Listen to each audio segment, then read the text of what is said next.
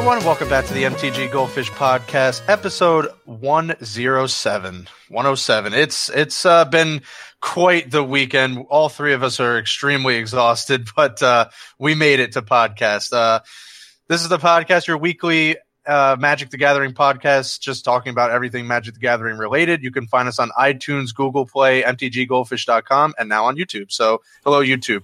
Joining me as always, Richard, the owner of MTG Goldfish. What is up, Richard? How about those Falcons? I just had to get oh. in there.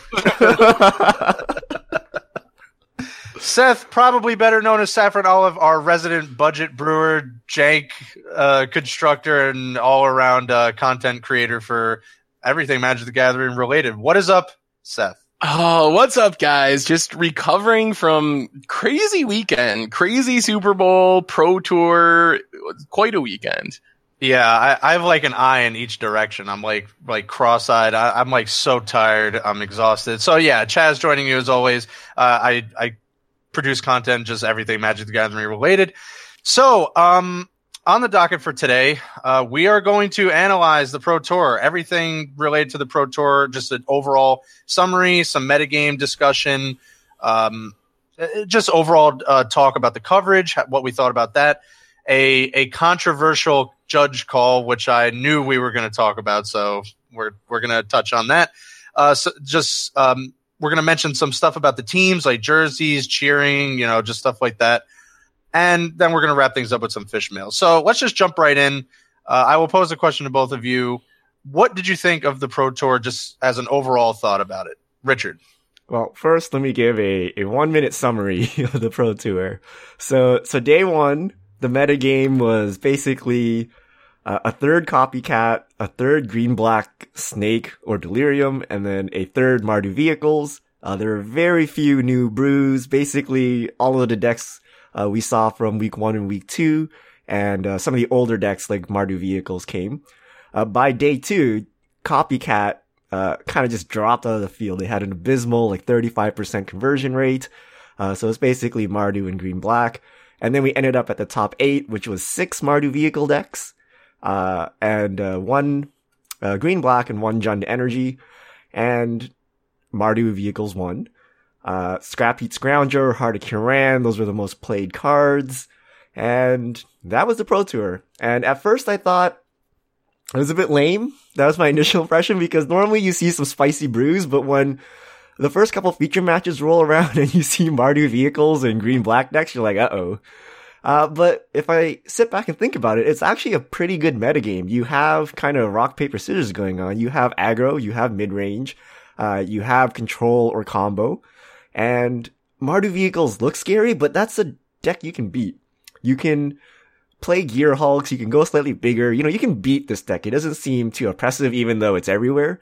So coming out of the Pro Tour, I actually think it's pretty cool. Uh, I don't think this Pro Tour will define the metagame at all. I think it'll continue to evolve over the next couple weeks because uh, these decks, even though they're really good, they seem beatable. It seems like you can do something about it as opposed to Emrakul where you know, you just play your own Emrakul, that's it. You really can't get around that. So I kind of liked how the metagame and how the decks kind of fell out of the Pro Tour, even though the top eight was uh, a little mundane with the Mardu vehicle mirrors. Seth, same question, and great point, uh, Richard. Uh, well, in one sense, I agree with Richard. I think that the metagame is more hopeful than it would appear if you just looked over the list of the best performing decks from the Pro Tour. I think it is true that it was just like this weird perfect storm of stuff where everyone played Jeskai, but Mardu Vehicles beat it and it ended up looking like this really dominant performance for Mardu Vehicles. Not that that deck isn't good, but I think it's as much a product of what the Pro Tour metagame looked like as the actual power level of the deck. So from a big picture perspective, moving forward, I also am hopeful that we're going to see uh, Mardu vehicles kind of drop down a notch. Maybe now that control decks know what they're up against and that their enemy is primarily like Mardu vehicles and secondarily the green black decks, that they can adjust because control in general just had a really tough weekend uh, because of the presence of the vehicle stack that they weren't really ready for. But I think that maybe there's a way you can build a control deck to at least have a somewhat decent matchup against the vehicles decks. So in that sense, I'm pretty happy. On the other hand, as someone who likes viewing the Pro Tour, I think this might be my all-time least favorite Pro Tour I've ever watched. Like from start to finish, the Swiss rounds, we saw Grixis improvise the very first, first round for the rest of the entire tournament something like 80 or 90% of the matchups were uh, one of the three big decks, the Saheeli combo deck, the green black deck, or the Mardu vehicle deck. By day two, I think we had four or five rounds in a row where every feature and essentially every backup feature was green black versus Mardu. And then by the top eight, it was just Mardu vehicles for the entire time. So as someone who wanted to watch an exciting tournament, I didn't enjoy this pro tour at all, but I'm still hopeful about the standard meta moving forward. Yeah, a lot of great points. So a, a lot of stuff was already said. So th- I think the good thing we could take away here is that, like both of you said, there's no. It, it seems like this will not define the meta going forward. Obviously, you see some strong decks, but I don't think it's just like Mardu vehicles the whole way, and the the top eight is not indicative of what we're going to see going forward. I, I think there's a couple important points here too, just from a player's perspective that you know, you got a, a, wide variety of decks. Now, you know, Control obviously had its struggles, like you said, Seth, and we're going to go into this at least a little bit more in depth. Um, you wrote an article to, by the numbers that we'll get into, but uh, Control was a little, you know, struggled, and which is which is actually a little surprising because uh, you would think with all the pro teams testing all the, uh, you know, all this time, and how do you not know that like vehicles is going to show up in such large numbers? So I don't it was a little awkward to see that they weren't ready to combat that like as well as they did or you know not as well as they did. And again from a player's perspective you got to see a few decks that are actually may not have been successful at the pro tour but you can easily see them at fnms or scgs going forward like those improvised lists that while they didn't have a great showing and some of them didn't even show up like in the deck list results because they just had that poor of a uh, a record you know that's something that people can build on a budget. It's like a, a, probably like less than 200 bucks. And you can see those at FNMs and maybe even SCG tour, like, you know, that gets refined a little bit and we can see that on that level. Um, I don't think, you know, I think coming into it, Saheeli, everyone thought Saheeli was just going to take over. And, you know, from the two weeks, it seemed that way, but everyone seemed really prepared for it. And I'm really glad. I was really concerned that aggressive decks just were not going to show up, but that is the tool you need to beat these kind of decks. And it, I said it the last time, and I'm happy that Pro Tours agreed, so, or Pro Tour teams agreed. So that's kind of my take. So just to comment on the lack of cool decks, I had the funniest tweet ever. Someone tweeted at me saying, you know, where's the paradoxical outcome deck? And uh, he listed the the player who, who ran it, and I looked up the WotC article, and the WotC article was a paradoxical outcome deck but it was about a deck this guy didn't play because it was not good enough against the field. And he ended up playing another deck, but the whole article was about this deck that he did not decide to play because they literally had nothing spicy to talk about. So I found that hilarious. you had to write an article about a playtest deck because the decks you had were not interesting. But so what do you yeah. guys think of Heart of Kiran? Uh, one of the breakout cards. I think when we first found out about it on the cast, we're all like, this, this seems dumb. It seems broken. And, uh, it did pretty dumb things on camera, you know, playing a Heart of Kiran, playing a Gideon, removing a loyalty from Gideon, and then plussing Gideon and attacking. Uh, just, just with the Heart of Kiran was, you know, a crazy swinging damage, and you saw Mardu vehicle decks kind of just win out of nowhere. Uh, so did you like the card better than Copter, or worse than Copter? Did we just replace Copter with of Like, what do you think of the card? I think it basically replaced Copter. I don't think. I mean, uh, obviously, Copter was really powerful, and I, I do think if you were going to compare the two cards, I'd have to edge out Smuggler's Copter just uh, like as a pure magic, like just straight up magic card. But Heart of Kiran really did a great job at filling that role, and like I said, it was it was a huge boon to aggressive lists to kind of fall back on this card and not have to scramble and oh we don't have Smuggler's Copter anymore. What do we play? Like our aggressive decks pretty much done because we don't have an, an option. So obviously, Heart of Kiran again just was all over the place because th- there were so many different aggressive archetypes. I mean, not even just Mardu vehicles. I mean, the, the constrictor list can play it. We saw like uh, Martin Juza with the uh, Jund Energy aggro go pretty deep into the tournament. We saw these black red lists go deep into the tournament. So every aggressive list was uh, packing for Heart of Kiran because it's just that good.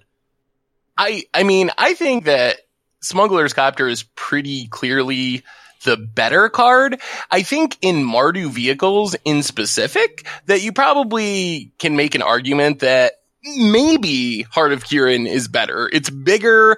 It lines up really well with Liliana and the loyalty amounts as far as shooting down a Liliana and so forth. So it does some really good things, uh, which helps it fight against like the black green deck. That's why we didn't see a lot of Lilianas, I think, in the black green decks is Liliana is just so weak to Heart of Kiran.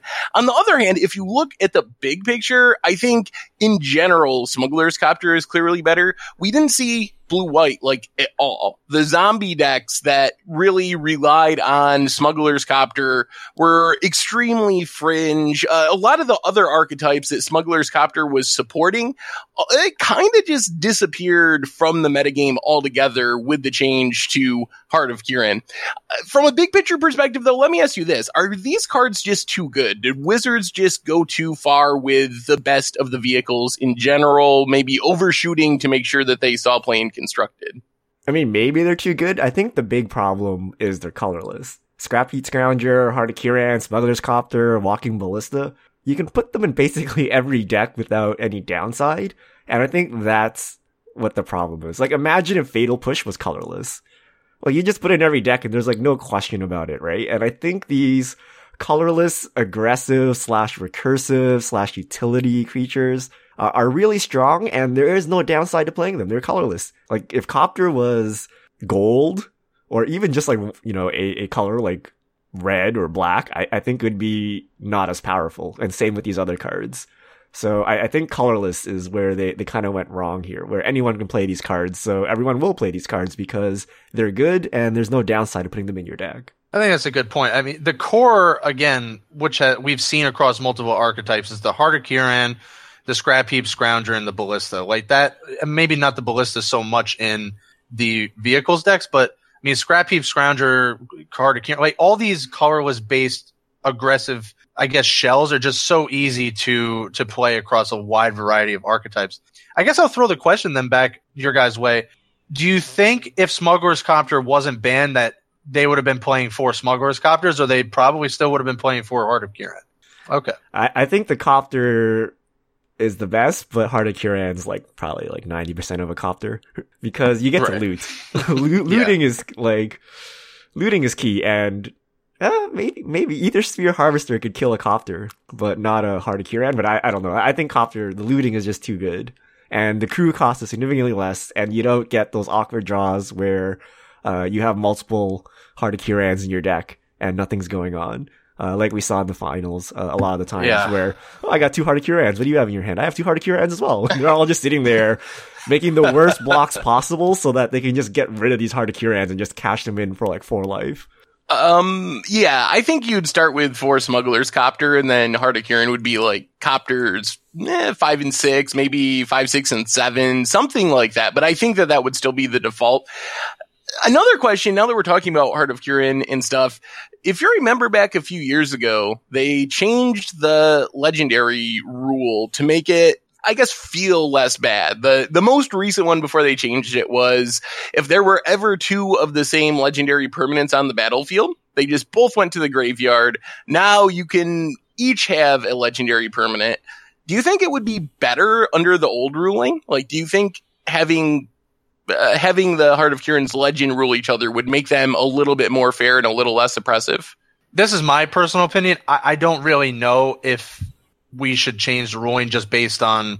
I mean, I know we're kind of just living in the moment, but I never really liked the, the recent legendary change.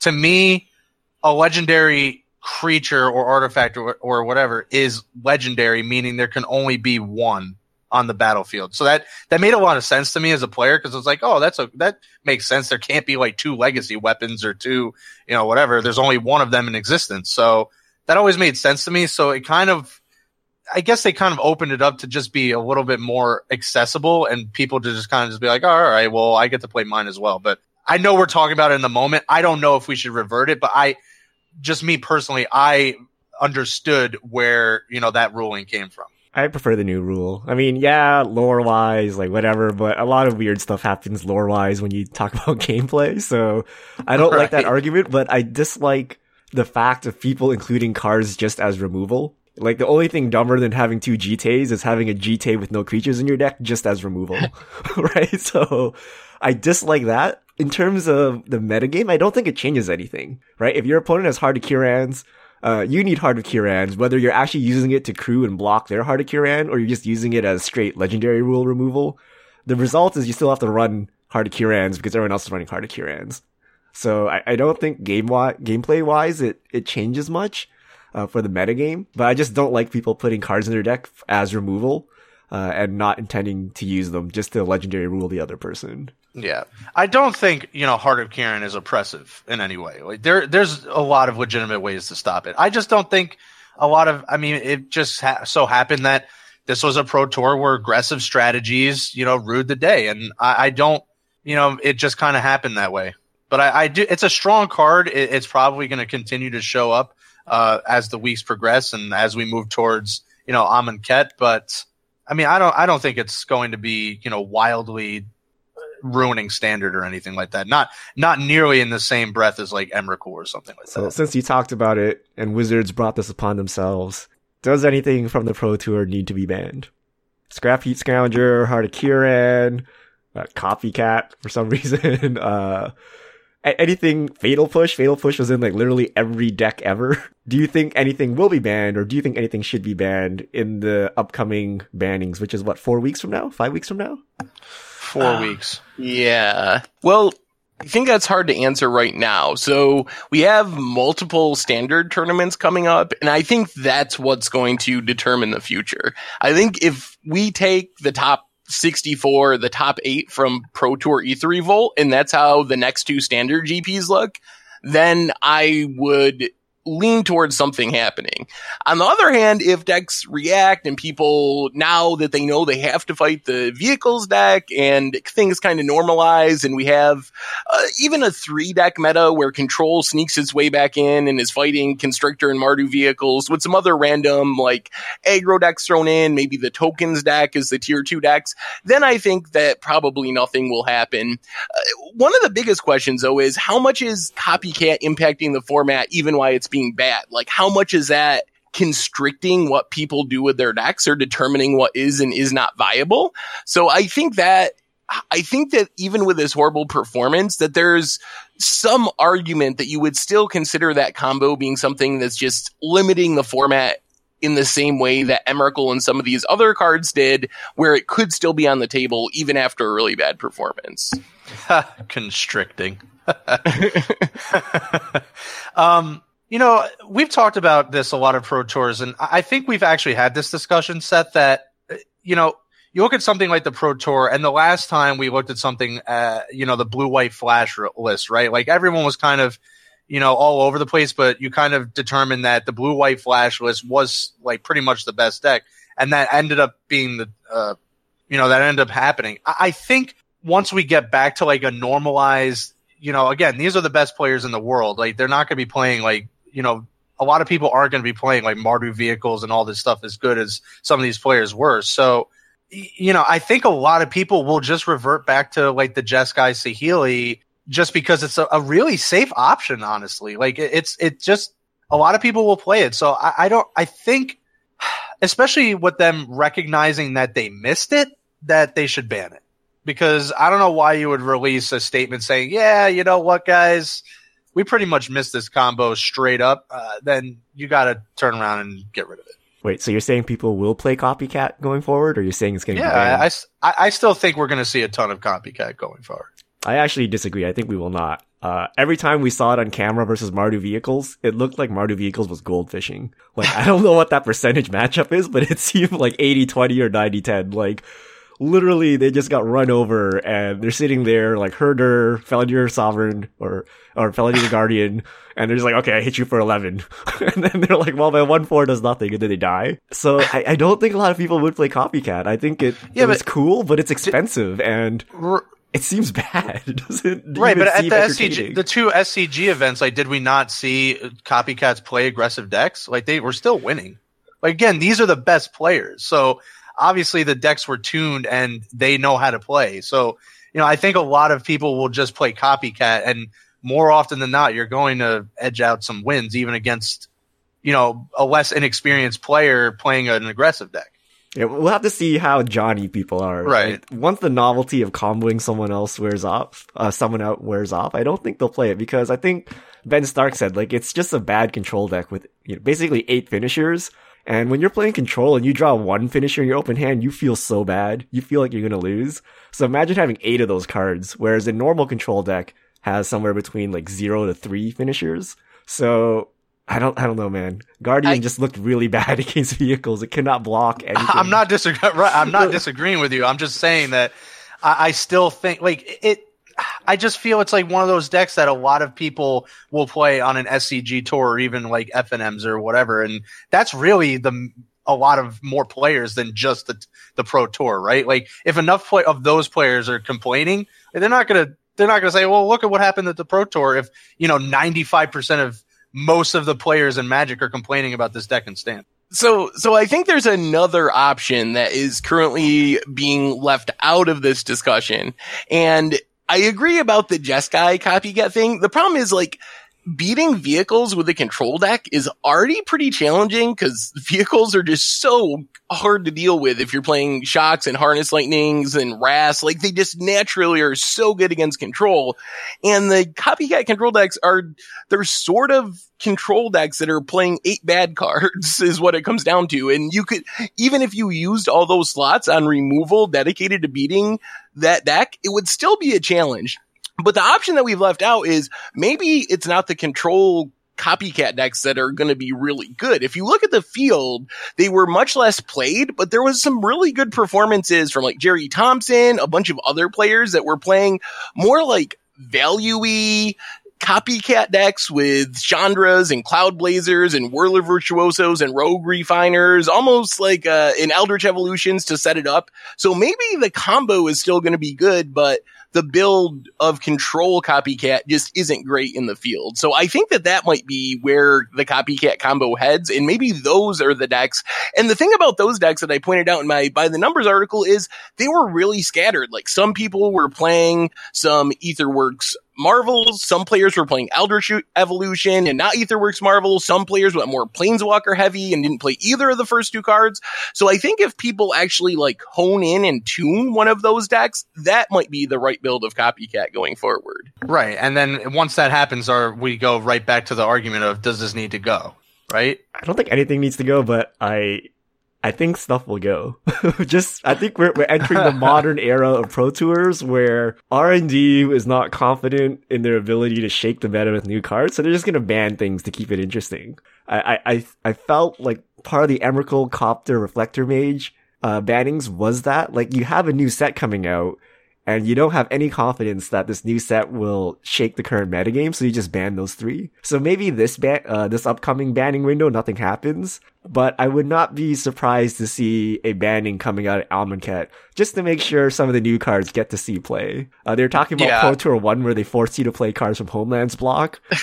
maybe Wizards has kind of gone back to that, where they're like, well, we're banning things anyway. We might as well, right? so ban these cards, have these pushed cards to play with, and we'll sell more sets. Quick, two quick hitters before we move on that I want your opinion on. So number one, did the boringness of this pro tour, the lack of impact of uh, new decks and stuff, did this make you at all question the move away from two rotations a year? Like, did this have any impact on your opinion of that? Yes. They, sh- they should have rotated. uh, I, I don't know that people are excited to go play against Mardu vehicles. Uh, I, I, other pro tours, you walk away like, oh yeah, Eldrazi, so cool. Yeah, Emrakul, so cool. Now you're like, well, I've been playing with these like one mana three twos and stuff all this time, and we get to play with it some more. So I, I think rotation would have helped. I think getting rid of cards is easier to fix the metagame than adding new cards. So it's a surefire way for things to work. Uh, we're gonna see with FNM attendance, we're gonna see how excited people are to race their vehicles at FNM. So the next couple of weeks, I think, will be very telling in seeing how Wizards actually reacts to this. Because if we believe all the news, they've had like several quote unquote bad FNM attendance quarters in a row now, right? So they got to shake it up. And if they if their last move hasn't worked, what are they gonna do next? I, I don't. I, I don't like the fact that they changed it back to the old rotation schedule, but I kind of still have to agree that they needed to do it because just I, I think just way too many people weren't weren't going to play standard at all if they if standard was just constantly rotating and they can basically never play a deck for uh, you know a considerable amount of time where it just always feels like oh this deck is just going to rotate. But maybe I mean maybe that's just a great way to keep prices down, but I mean again, if you're still even just spending like 150 200 bucks, which is pretty much like not too much more than that you're already paying and you don't get to keep your deck for that long. Uh, but the other the other flip side is, is like, man, it has to be. I, I'm honestly a little tired, and not that like I don't like the card, but we're still seeing Gideon ally of Zendikar. Like, I, maybe it's just me, but like, doesn't that card seems like really old, like eons almost already? No, I'm serious. Like, Yeah. I, I'm He's like, been around doesn't that- He's too good. it, it feels like it's been around forever. And like, like we're still seeing Gideon. It turns out when It's a card like, is oh good, it's good until it's banned. Yeah. like Gideon's just too good. And, or rotates. yeah, basically, right? Like he's just too good. Like so much value. If your opponent plays Gideon, you're automatically losing. And uh, apparently, white is the color to be in, right? The only way we move away from Gideon is if white is no longer a good color. But white has all of the tools needed to be aggressive or mid-rangey uh, with decent removal. Plus, half your deck is artifacts anyway, so it doesn't matter. So Gideon is just in the good colors right now, and he's just too good. So he will see play until he rotates, and that that's kind of just Yeah. the way it's gonna be. All right. Number two question. Did this at all make you miss the modern pro tour? Cause the winter, that's where traditionally we get the modern pro tour. Any thoughts on that? Uh, I missed the modern pro tour before this even started. it's just good to see another format, but you know, having this not be too exciting didn't help. But I don't know. I, I kind of like modern being stable. If this was a modern pro tour, then we'd be talking about why half my decks got banned and what was the point of this. So I kind of like that they're leaving modern alone and not shaking it up randomly. But at the same time, I kind of I want to see pros play my favorite modern decks at the highest level of play, which right now we don't have a, a place to see that. Yeah, that's a good point. I, I'll piggyback on that. I, I think it's good to see other formats at the played at the highest level. The unfortunate thing is when you look at like the state of standard, like, do you really want that for modern? Like, do you want to be talking about what card needs to be banned like every time something comes up? I don't know. They don't spend enough resources on modern as it is. They clearly don't test for it and all that stuff. So I just feel like having a modern pro tour is kind of pointless. I mean, not to say like, you know, the, the format is pointless. I love modern and I love seeing it played, but I mean, the pro tour is just, what is it for modern? You know, like they don't, they don't test for it. They don't build cards for it. So The, the thing is though, if we're gonna, my argument, uh, counter argument would be if they're going to treat the standard pro tours like modern pro tours and just randomly ban cards to shake up the metagame and all that, maybe that's not a modern problem. Maybe that's just a current state of magic design and development problem. Right. Well, until they get to the point where they acknowledge whatever, whenever we see that, that they start printing like better cards to deal with other cards, then I I don't think really we have any reason to bring that back right now. Because I mean, if you're telling me you you you only focus on standard and you couldn't even like you let a two card combo that potent like through, eh, you know, what what what can I expect of you from modern? All right, let's move on to coverage. How did you guys find coverage this time? We had the advantage bar. We had uh, the new headphones in the feature match area so that people there could watch. Uh, we had like a weird commercial timings. They they had a lot more slides and music playing. What, what were your thoughts on coverage overall? I, I liked it. I, I think they're making, you know, they're making strides. They're, it's in baby steps. Obviously, we're not going to see like a totally different coverage, although it'd be nice. But you know, they're adding stuff, and I, I think it was a nice break. You know, you get some slides, you got some interviews, you had the ele- you know, as Seth called it, the elevator music, even though it was Duels of the Planeswalker. Um, we had another thing where I mean, Richard's going to mention it. He mentioned it in the pre-recording. That was really funny. So I'll let him talk about it. We saw Brian David Marshall with the paper airplane. It was really random, but I just, I just couldn't stop laughing about it. Uh, so you know, and then we saw. I, I had to, I had to, you know, confirm this with both of you that they did show shots of like Dublin and stuff like that. I, I guess it was really brief, but they did. So I got I gotta at least give it to them.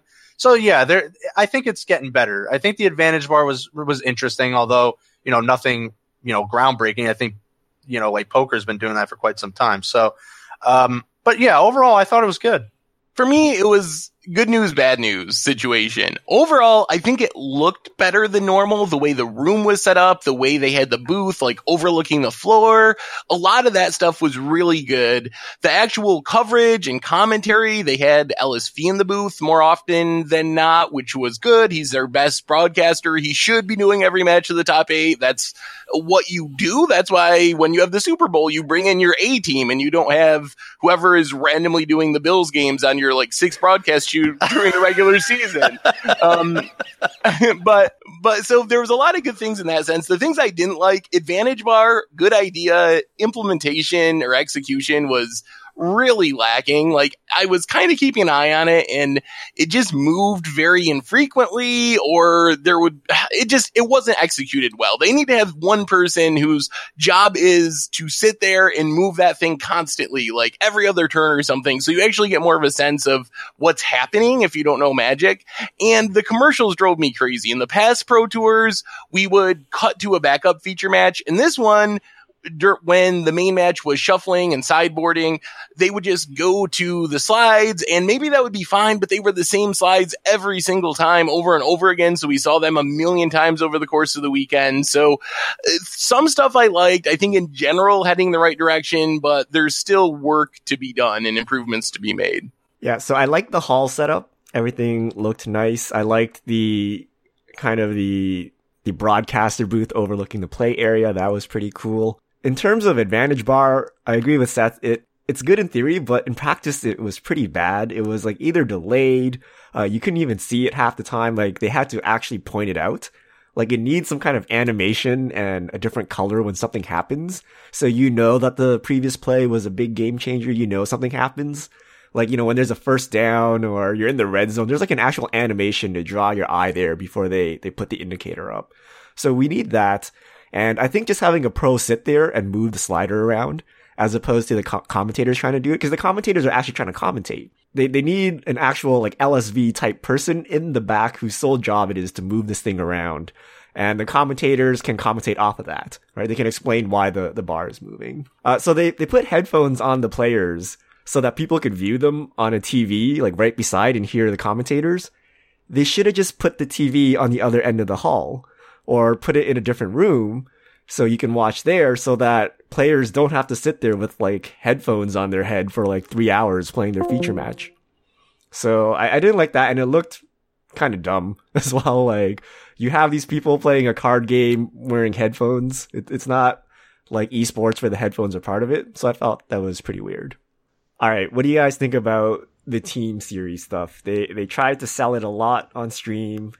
Uh, all the teams had jerseys, and there was a lot of uh, cheering and team pride in the finals, which was pretty cool. The top eight, the Brazilian team was going nuts in the crowd. What do you guys think about all this? I, I think it was good because honestly, it was it was something that has been going on for a many pro tour before this. So I think having it officially be recognized at this point is great. And I think there's a lot of different there was a lot of different teams. I thought for the most part, all the kind of the jerseys and the representation, and you kind of knew who was on what team at this point. Then everything, just, like eighty percent of the field, just being the Channel Fireball team. So now you have like all these subset teams, and you can actually talk about teams, indiv- like individual teams, rather than just referring to everyone as just Channel Fireball and something else, and like randomly mention like MTG Card Mint or something like that. That is like a Chinese or Japanese based store uh, I, I, think it was a lot easier for people to follow along, you know, breaking down all the teams and who was in those teams. Uh, because again, it was it was largely done before, so now I think it was a lot easier to follow along, and it actually, honestly provided or promoted a lot of good discussion as well, even just for the commentators. For me, I think I like some aspects of it. I really liked the team aspect during the top eight, especially I think it was a Brazilian team, Dex Army or one of the Dex Army teams that were really like cheering and doing the wave. And it was cool to see that enthusiasm and giving the players a reason to root for someone in the top eight. On the other hand, I'm still kind of withholding judgment. We'll see how this goes. This was the first one, so kind of still getting a sense of who's on what's team uh, on what team, and that's gonna have to develop over a couple events. If you ask me, like name uh, half the members even of Team X, Y, or Z, unless it's like the one that has the Peach Garden Oath guys on it. I probably couldn't do that right now, but maybe two or three pro tours down the road, I would be able to, and I'll be more invested in it. My worry is that by the time I get to that point, it's going to be a new new pro tour season, and they're just going to click the reset button, and everyone's going to switch teams again, and going to be starting over from scratch, and that would kind of defeat the whole purpose if that's what ends up happening. Yeah, I agree. I think I liked the cheering and the camaraderie we saw in the top eight, I think that was easily the best part of the Pro Tour team series. Other than that, the teams had no meaningful impact to me. Like, they're still individual players, and still we had teams meshing together because the teams are only six people and you need an eight person pod to, to test drafting with. Teams ended up going together and testing anyway. So you had these like super teams happening, even though formally it was actually three smaller teams. So that aspect of it was weird. And the commentators just kept talking about jerseys, like, yeah, that's cool, but why are we talking about jerseys? It has no relevance. It's, can you imagine the Super Bowl, like half the commentary is about, hey, look how cool the New England Patriots jersey is. Like, why are we talking about this? Like, yeah, we understand their team, but I wish there was more team dynamics or team aspect. The, you know, one of the best things is the, is it the World Championships where they actually have a team and you have one person playing and two people watching and they can actually give you advice? Like to me, that's actually a team and they're doing something. Uh, you know, the, the testing aspect of it, we don't see, uh, as it's going on there. So that part doesn't really play into the storyline. So I think they got to do a better job of building the narrative and, and doing something with it, but I like it as a start. The pros play in teams, so we might as well formalize it. And it's an easy way to get sponsorship, right? You can sponsor a whole team. And we saw some new sponsors. We saw Puzzle Quest. We saw D3 Go, Massdrop. So we're, seeing a bunch of sponsors come in with this team series. So that's very exciting. So I like where it's starting, but I hope they don't just pat themselves on the back and stop here, that they bring it to the next level and keep improving it so that it ends up looking like an actual real sport. Yeah, and again, this is all really new to Magic, right? Like I get that they kept mentioning it, but you know, you have to remember like commentators of other sports, like they've had those jerseys and they've been teams for like 50 years or something like that, or even longer. So obviously they don't need to talk about it anymore. But, you know, again, this is all just part of the verbiage of what people are used to just as an esport in general. Like there's just teams playing these games all the time. So you know, it's kind of second nature to a lot of people already because again, you, you look at just these top teams that play like MOBAs or something like that. Like people already recognize a lot of that. To to Magic, like this is fairly a new thing. And I, I kind of like, like you have to start somewhere. And I think, you know, right, like you said, Richard, I hope they continue that because that really is the bridge to start kind of moving this along into like that esport or even just, you know, in that realm of uh, kind of acknowledging that. So how long until we see a TSM or a C9 Magic team? I don't know. Wouldn't that be sweet? I have no idea. That would be pretty interesting. So right now in the actual real quote unquote real esports, the the actual sports teams, NBA teams and stuff are getting into it. So they're actually buying up uh, the esports teams. So maybe now it's time for the esports teams to buy up Magic the Gathering teams. And, uh, hey. Uh, I mean, maybe. it happens for Hearthstone. There's TSM players on Hearthstone. Yeah, there's there's absolutely like the big name. Uh, you're absolutely right. Like NBA players uh, are or former players at this point, or even like GM or uh, owners or GMs are like kind of looking at these uh, these esports teams, and you're absolutely right. They're sponsoring them, they're buying them, so maybe it becomes big enough that they turn around, they just start elevating other games. Uh, speaking of streaming, that's the one thing we kind of missed about the Pro Tour.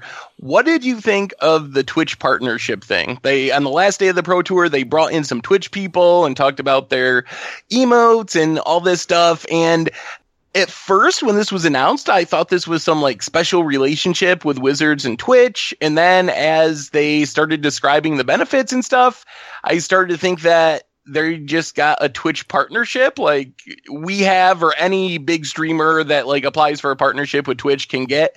So do you think what do you think? Uh, do they have some special relationship with Twitch that's going to be awesome for Magic or did they just get partnered like all the other big Magic streams and they're just making a big deal about it? I, I think it's kind of just like everyone else and they're making a big deal about it. Yeah, based on what they said, like That's what I was saying. talking That's to what I Seth live as this happened, and like, like literally, didn't they just achieve the same status as us? I'm very confused. They're talking about emotes and 1080p and stuff, but I mean, they they clearly have a special connection because unlike Joe Schmo here, it's actually Wizards, the owner of Magic the Gathering, and Right. they had enough pull to bring the Twitch representatives to the Pro Tour.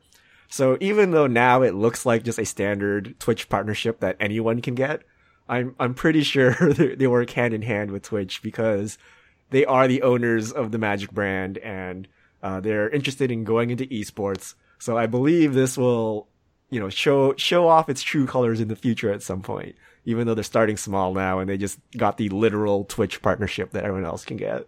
Yeah. So do you want to do we want to move on to the very controversial judge ruling that came out of Pro Tour that everyone's really talking about? Uh, yes. How can we Yeah. have a pro tour without any controversy, without any accusations? uh, Yeah. so, so basically, uh, in the last rounds of Swiss, uh, there were two players playing. One player had a Weldfast engineer, which has a trigger at the beginning of your combat step. You can give a creature, uh, plus two, plus zero, an artifact creature. And they also had a vehicle, a Heart of Kiran. So their intent which from what we can tell was to crew the Heart of Kiran, give it plus two, plus zero, and then attack. So what they did was they said combat, and then they waited for their opponent to acknowledge, and then he went to then try to crew his vehicle, and the, the opponent called a judge. Basically, the judge ruling was when you say combat, uh, you're actually skipping your beginning of combat step, and it's a shortcut for going to declare attackers.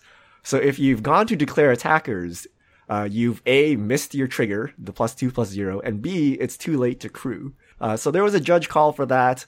The judge ended up saying, you know, that that was it. You missed everything. And, uh, ended up losing that game, but then came back in games two and three to win the match. But everyone was livid. Uh, there was a lot of controversy. Was this rules lawyering? Uh, why is this, why is this, when you say combat, why does it actually not go to the step called combat, but go to declare attackers? And, uh, many pitchforks were raised. A lot of people were harassing, uh, the, the person who called the rules judge and Kai Budde had a big post and then he kind of backpedaled and said, you know, first he said you should get an unsportsmanlike conduct penalty and then he backpedaled and said you shouldn't harass this person. They were not morally wrong and blah, blah, blah. You know, Reddit pitchforks, Twitch chat, everyone's going absolutely nuts. Uh, so what is your take on this, guys? Was this a rules lawyering? Uh, should, should the person who called the judge be punished? B, is this ruling good? Should we change the rules? And C, should there be, you know, any, anything that we can do to, should we do things to prevent this in the future? What was the problem? Oh man. So this this is a big one. So uh so many different things going on in this. On one hand, I don't think it's was wrong for someone in that situation to call a judge. Uh, there was technically illegal stuff happening. So I don't, you don't want to discourage people from calling a judge. That's the right thing to do. Even if you're not sure if your opponent's doing something wrong, that's still the correct thing to do is call the judge and let the judge sort it out. So don't want to discourage that. Watching the whole thing in context and the expression on people's faces and stuff gave me the impression that this person in this specific situation was trying to get an advantage of the game by manipulating the rules. So uh, I don't know what was going on in the player's head, but that was what it looked like just watching the whole thing in context. Maybe the biggest thing that bothered me is there seemed to be a big language gap between the player that called the judge and the player who was trying to crew the vehicle who didn't seem very confident in his ability to speak English. And I f- felt like it made me feel really bad to think that this player was at a disadvantage in defending himself in this judge call and in playing a game of magic just because he wasn't as fluent in English as his opponent, whether or not that's true. And as far as the big picture, the rule definitely, I believe, needs to be changed. In the old days, nothing really happened on your combat step. There was a very small number of cards that did anything, and most of those cards didn't really see much play. They were weird old, like I don't even remember all of them, but these weird fringe cards from like Ice Age and Alliances that sometimes said at the beginning of combat. But now with vehicles and Toolcraft Exemplar and Weldfast Engineer, Wizards is really pushing stuff happening at the beginning of combat. And if Wizards is going to push that, there needs to be a way to deal with this because that step actually matters now. And if saying combat doesn't mean go to the beginning of combat and trigger your beginning of combat abilities, I could imagine this being a big issue that's coming up over and over again all the time. So I think that the rule does need to be changed to catch up with modern magic card design where the beginning of combat step actually does matter. I was really disappointed in in the reaction um, of the community's reaction. Thian, Thian, I, I'm going to butcher his name. Nguyen did nothing wrong. He didn't do anything wrong. He called a judge. I mean, that's that's it. I mean, that's really what happened. He called a judge. He was unsure about what his his opponent was doing. He said, "Go to combat." He said, "Okay," and he's expecting, okay, he's going to attack, start attacking with these creatures, and then all of a sudden it's like, okay, well, I'm going to have this trigger go off, and I'm going to crew this and all that, and he's like, whoa, wait a minute, what? Like, what are you talking? So all he wanted was some clarification on what his opponent, which seemed to me, again, we go back and watch it, didn't really articulate that very well. Now, I guess that the language barrier comes in, but listen, it happens. I mean, when you have these international players coming, you have someone from, you know, one country playing against someone from another country, they don't, they can't really discuss anything almost at all. I mean, it's going to happen. Just like we watch any kind of sport out there, the rules are, are sometimes just because you don't really know all the rules or, you know, there's some shortcuts or something like that. Like there's some obscure rules in a lot of these sports that come up sometimes and people get outraged. But I mean, just because you don't know it doesn't mean you shouldn't be outraged about it. I mean, it happens. Does it cost uh, players or even teams sometimes a, a tournament or match or something like that? Or a game, yes. But again, he didn't do anything wrong to me. And what's even more sad is that he has to make a statement on Facebook, and then that was later posted on Reddit or something like that, um, apologizing to the community for the sake of spirit of sportsmanship. He didn't do anything wrong. I, I didn't feel like he did anything wrong. And I didn't feel like he was trying to gain an unnecessary advantage over his opponent when – his opponent has just as much you know responsibility to articulate what he's trying to do even if you guys can you know two players can't come to a common like vocal ground. You can say like listen i'm you know this is gonna you know point use your your words you know use something to say like use your words use you know write something down have something. Maybe people should start getting one of those little like widget uh, i don't know what the hell they're called um uh, those little things that people I, I, see like these little tablets people start writing on. You can get them from like Best Buy. Maybe start writing down your your your phases if you can't, you know, and just start pointing to the phase, just like MTGO or something like that. Well, so so here's the problem. So I agreed with your first half of that, but not the second half. The main problem was he said combat, which meant he wanted to go to beginning of combat, but the rule is interpreted that that means go to declare attacker, skipping your beginning of combat, which makes no sense whatsoever, right? So, uh, from my broader perspective, this is how I view it. Someone got screwed here. Obviously, the Brazilian player got screwed. They know how to play magic, they know what they want to do, but there's a technicality in the rules that says when you use this language, it means this. English speaking players, we all have made that mistake, right? Uh, Martell said he got screwed with something similar like that. A bunch of players said, "Oh, you know, I, I knew about it because someone got me at FNM the previous week." Right? That's native English speakers are getting kind of caught by this rule. Now imagine if you're non-English, right? Now it's even worse. So he totally got screwed, and that's on the DCI, right? It is not on uh, the other player. It's perfectly valid to call a judge. He didn't misrepresent anything. He didn't deceive or do anything wrong. All he did was call a judge and the judge sorted the situation. And the judge was also correct, right? That's how the rules are written. He was doing his job and he said, you know, this is, this is what happened. You skipped your step, right? Where we went wrong is the actual rules themselves are dumb, right? Like why, why does, why, when I name the combat step, why am I actually skipping the beginning of combat and going to attackers? Who knows? Uh, but but yeah, the rules could be dumb, but that's exactly what they are written at that time. So I, I understand people even on on every language is getting you know, is getting burned on that. But uh, maybe again, this is the pro tour. Like, if you need a refresher, I mean, you have time to go and back and look through the through the, the through through the rules. But this, this this even goes beyond that. Like, people were getting really nasty about this, and I, you know, they were going to these places where, you know, had no even were totally outside the realm of what happened. And now it's getting to a point where people are going to get vilified for for calling a judge at a pro tour Wait, what, then what? People should just not call a judge uh, anymore because he, the dude had to make a, a, an apology statement for calling a judge, and people were going even further. Oh, you had a smug look on your face. Like, what's that about? Yeah, so so that's the witch hunt that happened afterwards, which I think we can all agree is uncalled for, and the community always overreacts, and there's always witch hunts.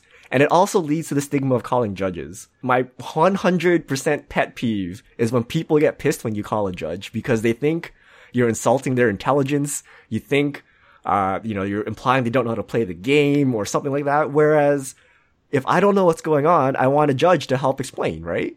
You know, when a wide receiver catches a ball, you don't get, you know, you, you don't get all pissed off that there's an instant replay, that a judge comes in and takes a look at it, right? Like that's just part of the game right? And they're just enforcing the rules. You're not dumb. You're not unathletic or anything. So I right. hate that this will reinforce the stigma that calling a judge is bad because calling a judge is 100% the correct thing to do when you're confused. When there's a disagreement, when you're confused, when you want clarification, you call a judge, right? And in this case, the judge enforced the rules that people didn't like, but the outrage should be at the rules, not at the player, not at right, calling the right. judge, not at the judge himself. He's just doing his job as well. Not even the head judge. The head judge is also just enforcing the rules. But I think on Reddit and Twitch, people's anger was just misdirected everywhere. And, uh, Tien was the one who got the bulk of it, right? And he did not deserve it, and it wrecked him, you know, for day two. You know, basically he got in his head and he can't play, and then now yeah, he's kind of yeah. the villain, and you've buried another pro player. Like Reddit tends to do quite often, right? Like just someone gets on the bad side of Reddit and then boom, they're gone. They're blacklisted. So that's what I don't like about this. Uh, but the actual ruling itself, I think, is actually dumb. And Wizards needs to address it. Like Seth said, it was written in a time where nothing happened at the beginning of combat, but now stuff actually happens at the beginning of combat, so they need to come address it somehow, and hopefully there's a good answer to this. Uh, because this rule was made to prevent rules lawyering in gaming, right? Because you could technically say go to combat, wait for your opponent to like cryptic command tap your guys, and then like untap or uh, activate like a raging ravine or something. So this rule helps you prevent that, but then it leads to this other bad case so Wizards needs to go back and kind of figure out what language and what you need to do uh, to make this not happen uh, anymore. Yeah, I think I can agree on that uh, on that sense. So I mean, even for me, like turning around and say, you know, I can kind of see where I was wrong there, but and I, and I get the rule should probably be changed. You're absolutely right. It's a, it's a little murky and and not really well established. Although people were pulling up judges' articles and all this stuff.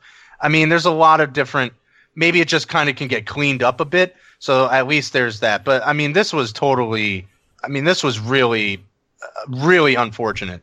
No, no more witch hunts. The whole thing. no more. Yeah, the whole thing.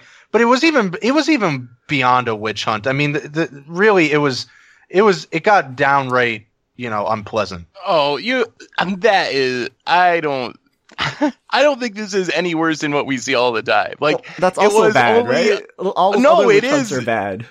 Yeah. No, they they are all bad, but uh, making this sound like it doesn't happen all the time in the Magic community is ridiculous. Like if you're if we had the maybe the biggest problem with the community in general is its propensity to go witch hunting over nothing. Like we, it was Kent Ketter for picking up his rest in peace and moving it slightly, got kicked off of his professional team. Uh, I just saw on Reddit today someone at a uh, one of the regionals drew three cards with their faithless looting and apologized about it, but he's a cheater and we can't have him in the game and we don't punish cheaters hard enough.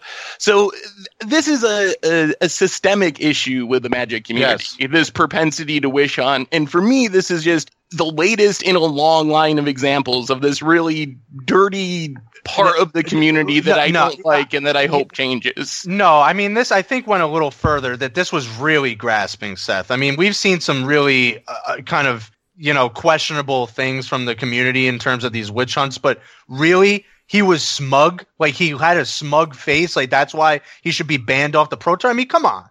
I, I, you know, I think it, I agree with Chaz here. This was worse because he literally did nothing wrong. He didn't do at, anything At least in the wrong. other cases, there was an accidental mistake. it shouldn't be branded as cheating, but right, you know, right. they, they made an error. In this case, he literally did nothing wrong. He called a judge.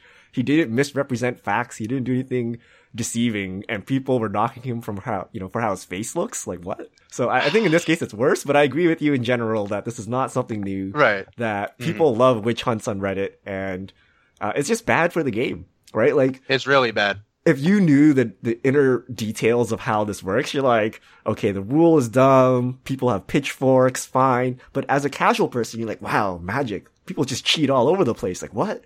Like every day there's a new cheater at the pro tour.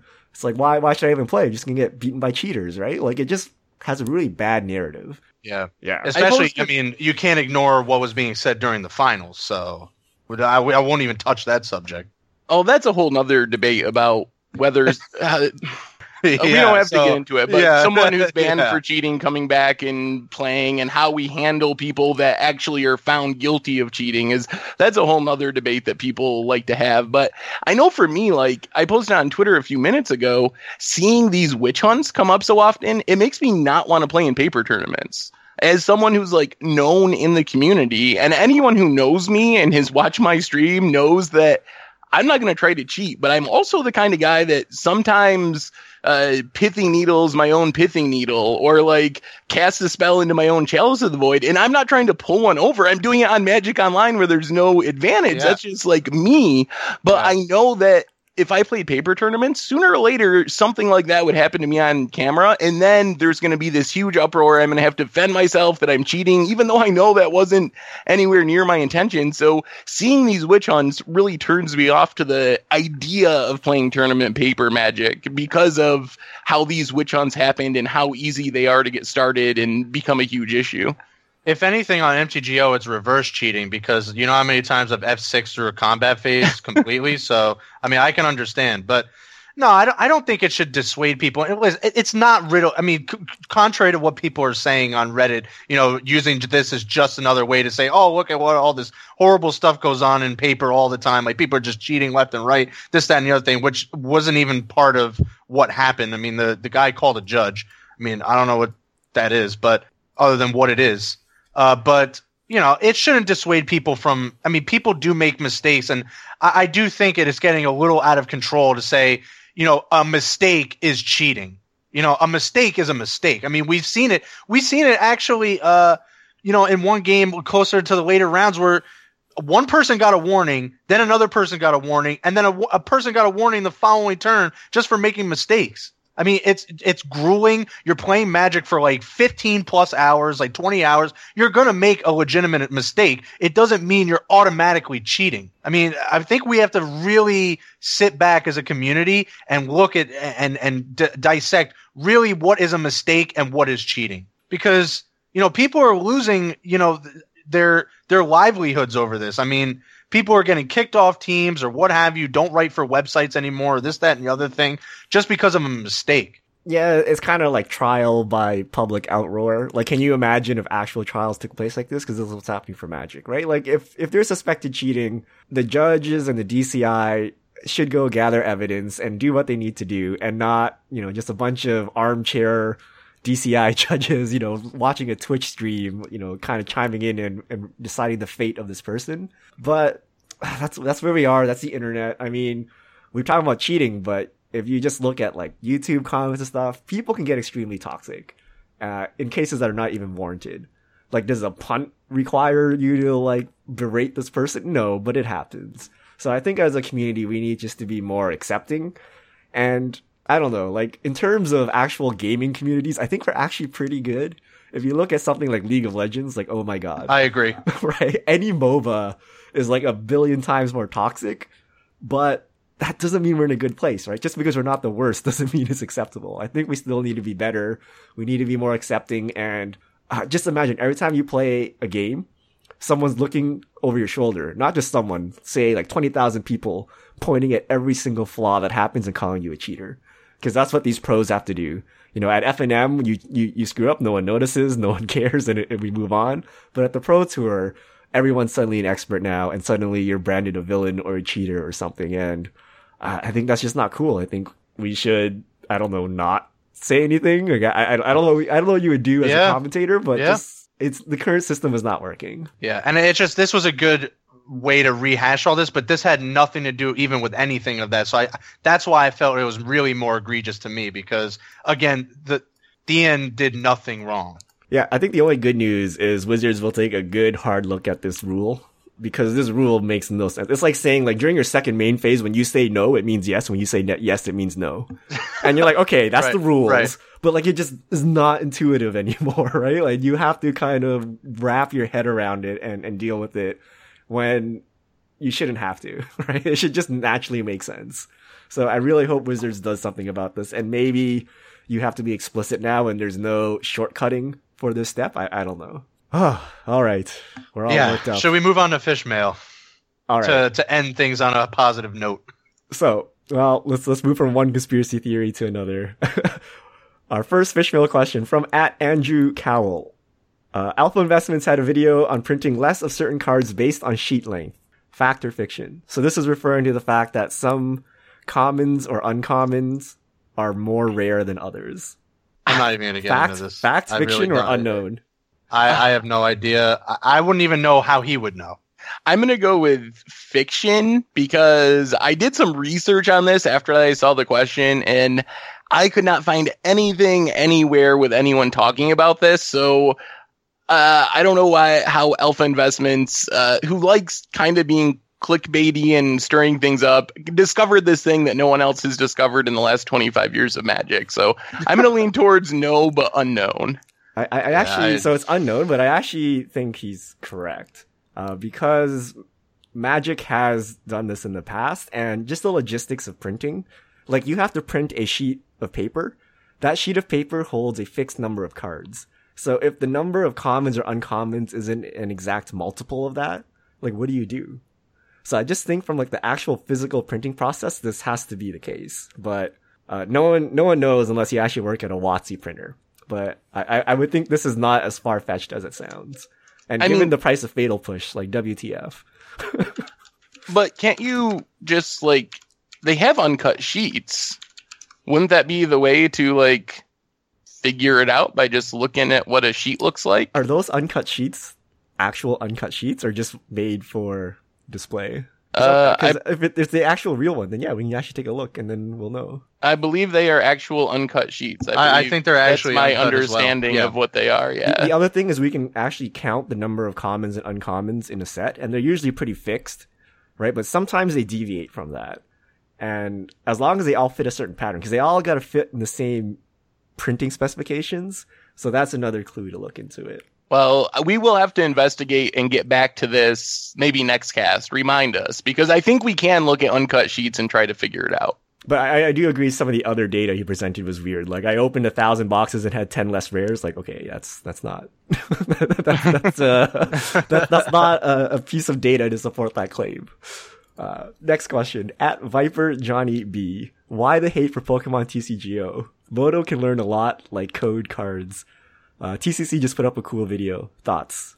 Yeah, I don't. I don't actually know why. Didn't we just talk about this? I, I don't know why they hate for Pokemon TCGO. I thought it was a pretty good gap between a paper game and a and a um, an online presence. Although, again, didn't you discuss this, Richard? Like you're the one that actually has played. Yeah, I was actually playing this morning, and you guys saw Oh, on okay. Discord. I I think this was related to my last comment. Uh, so I don't, I actually think Pokemon TCG is really good. Uh, but I was saying there are some aspects where Moto does things better. So obviously gameplay, Uh, you know, the actual board, the graphics, the performance of it, uh, even the gaming aspects like daily rewards, awesome. Even the pack scanning to get physical ones, uh, the economy's different, but that's a pretty cool thing.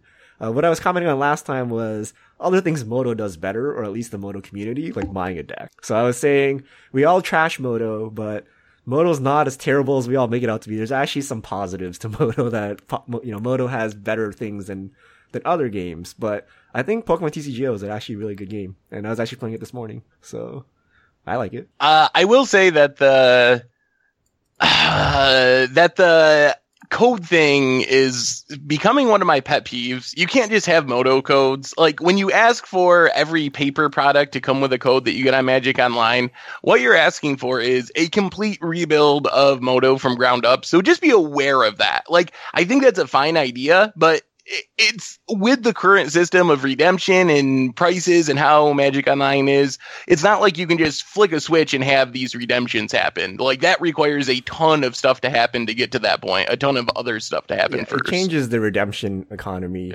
Uh, but one thing they could do, which I really like, is uh, dual decks or intro packs, like the the Planeswalker deck. Give you a code uh, that lets you bring it online, and all of those cards are locked to your account, so you can't trade them or you can't sell them, and then allow you to play free leagues with other people with theme decks. I think that would be easy. It doesn't warp your economy, and it gets people started on Magic Online. Uh, all the decks are balanced theoretically because they're all like theme decks, and that's what that's what Pokemon does, and I think it works really well. Uh, next question, Funk de la Fletch. What is more challenging, competitive competitive play online or in paper?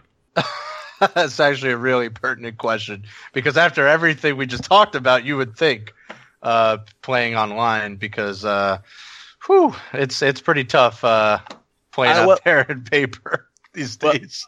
Well, well, interesting answer to this is LSV was talking at the Pro Tour this weekend about testing for limited and how testing limited, even with the pro teams, is actually pretty hard because you have such a varied skill level. So, in his opinion, he thought that Magic Online, the most competitive drafts, like the competitive drafts on Magic Online, were actually better testing tools for someone than some of the pro team testing for limited because the average player ability is just as good or better. So I think that Magic Online tournaments are more competitive than a lot of paper tournaments. Definitely way more than FNM level stuff, and probably getting close to like day two of a GP level competitive if you're playing the most competitive Magic Online tournament. So I think it's even more competitive than day one of a GP. Yeah, competition wise, I agree with you, Seth. Uh, in terms of actual playing, obviously paper, you got to remember your triggers. Uh, you can accidentally skip your beginning of combat step too. So, uh, if you play Legacy online and then play Legacy in paper, oh boy, the, the first couple games are rough as you basically do everything wrong and uh, you rack up enough warnings to actually kick you out of a tournament. Next question from Sneaky Fat Kid Seven: How do you organize rotating standard cards to sell off at an event?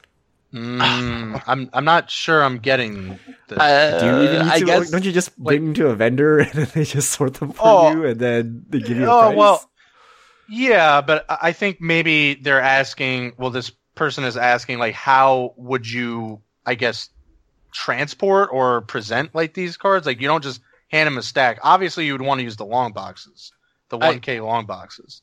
I think uh, if the question is how do you actually sort them, sort them, I think it doesn't especially matter, and the vendor will probably s- mostly sort them. If you give them a pile of rares, they will tell you how much they'll pay for them. But I would try to beforehand uh, put them in goldfish or something. Be familiar with the prices. Uh, a lot of vendors are really good, but you want to know if it's a card that retails for ten dollars and the vendor you go to is only offering two dollars because right. they have a huge supply or something that maybe you don't want to sell to them. So I would probably try to arrange them roughly by their value, so you know yourself before the vendor tells you what they're willing to pay for them. All right. Uh, next question from at Alan Harrison. I once put my cards down mid game, then forgot about them until I lost. What was the worst punt you ever made? wow. Uh, well, I mean, the list of mine is pretty endless, but one that keeps coming back is casting Pithing Needle and naming my own Pithing Needle. That's kind of a, a classic, uh, one of my puns, I guess. You wouldn't see this because I don't play MTGO anymore, but I frequently f- miss my combat step entirely on MTGO. Did did you say combat and it just took you right to declare attackers? No, actually, I just had F6 and it just went right on by. Just didn't even give me a chance. So actually, it was worse. At least with con- at least with saying combat, I would have had a chance to at least attack. But no, it just went whoop, right on by. Second main phase, I was like, oh, well, I guess I lose, and it's history from there. So I may or may not have on more than one occasion Maelstrom Pulse my own Goyf away.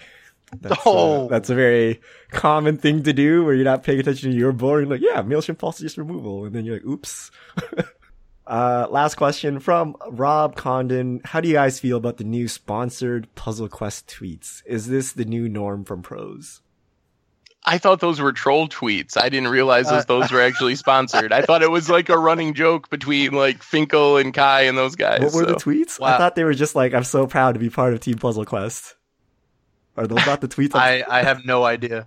Oh, there were there were tweets uh, right after the pro tour with like Finkel saying, "Oh, uh, Magic Puzzle Quest is the most played game on my phone. I'm I love this game so much." And then like Paul Rietzl was Oh. like flat saying the same thing, like, "Oh," and I thought they were just like trolling and joking around, but maybe those were real tweets that they were paid to paid to uh, promote. I mean, given that Moto is not on their phone, that may be legitimately true. I mean, I like it. Yes. I, I think I don't think there were enough sponsors. Uh, I think the jerseys were quite sparse. I think the jerseys could have been more NASCAR with more sponsors on there, but we're not there yet. So any sponsor, I think, uh, for esports and Magic in general is is pretty good. You know, even watching the Super Bowl, so many mobile game videos there, uh, commercials there. So if they're willing to pay millions and million dollars at a Super Bowl, like how about I give you a gaming convention full of nerds playing a card game? like, do you want to stick your logo on my shirt? I think we can do something. I think we can get sponsorship even more and I'll take the random weird tweet about a random video game if it means improving the Magic Pro scene. Well said. Uh, that is all of our fish mail for this week. So if you have questions, tweet at us at MTG Goldfish, hashtag MTG Fishmail, and we'll answer your questions. Awesome. Yeah, and those questions are always really great. They promote a lot of great discussion. We're we're happy to do it. A lot of really uh they they make us think, that's for sure. Um so I, I think that's about it, uh gentlemen. We get a Star City Games open. We're back to that. So that will happen this weekend and um yeah, I think we'll have some maybe some other things pop up to uh, I- talk about next time. I think there's a GP too, maybe. Right. I think you're right. Yes, I think you're And- right. And one of the good things to come out of the Twitch stuff they were talking about, and we kind of glossed over this because we were talking Pro Tour this week, is they're covering almost twice as many Magic events live this year. So Yeah. pretty much if there is a GP on a weekend or multiple GPs, one of them is being covered every single weekend there is a GP, which almost doubles amount of coverage, which that's going to be super awesome. So make sure to uh, tune in on Twitch to check out the tournaments. It'll be interesting to see what standard looks like the next couple weeks. I think that's going to determine a lot about bannings and the format moving forward the next week or two. Yeah, absolutely, and, and it's just great because you know a long week, you know, people will finally get to see those on Twitch, and the, I think that will gloss over a lot of the complaints that people just want to watch these on Twitch over the weekend. A large GP, uh, get some ideas for their deck going forward. Um, so really interesting time to at least monitor standard. Uh, so. Yeah, uh, gentlemen, it's been a great cast. We will do this again next week, and thanks everyone for joining us. This is going to be the MTG Goldfish Crew signing out.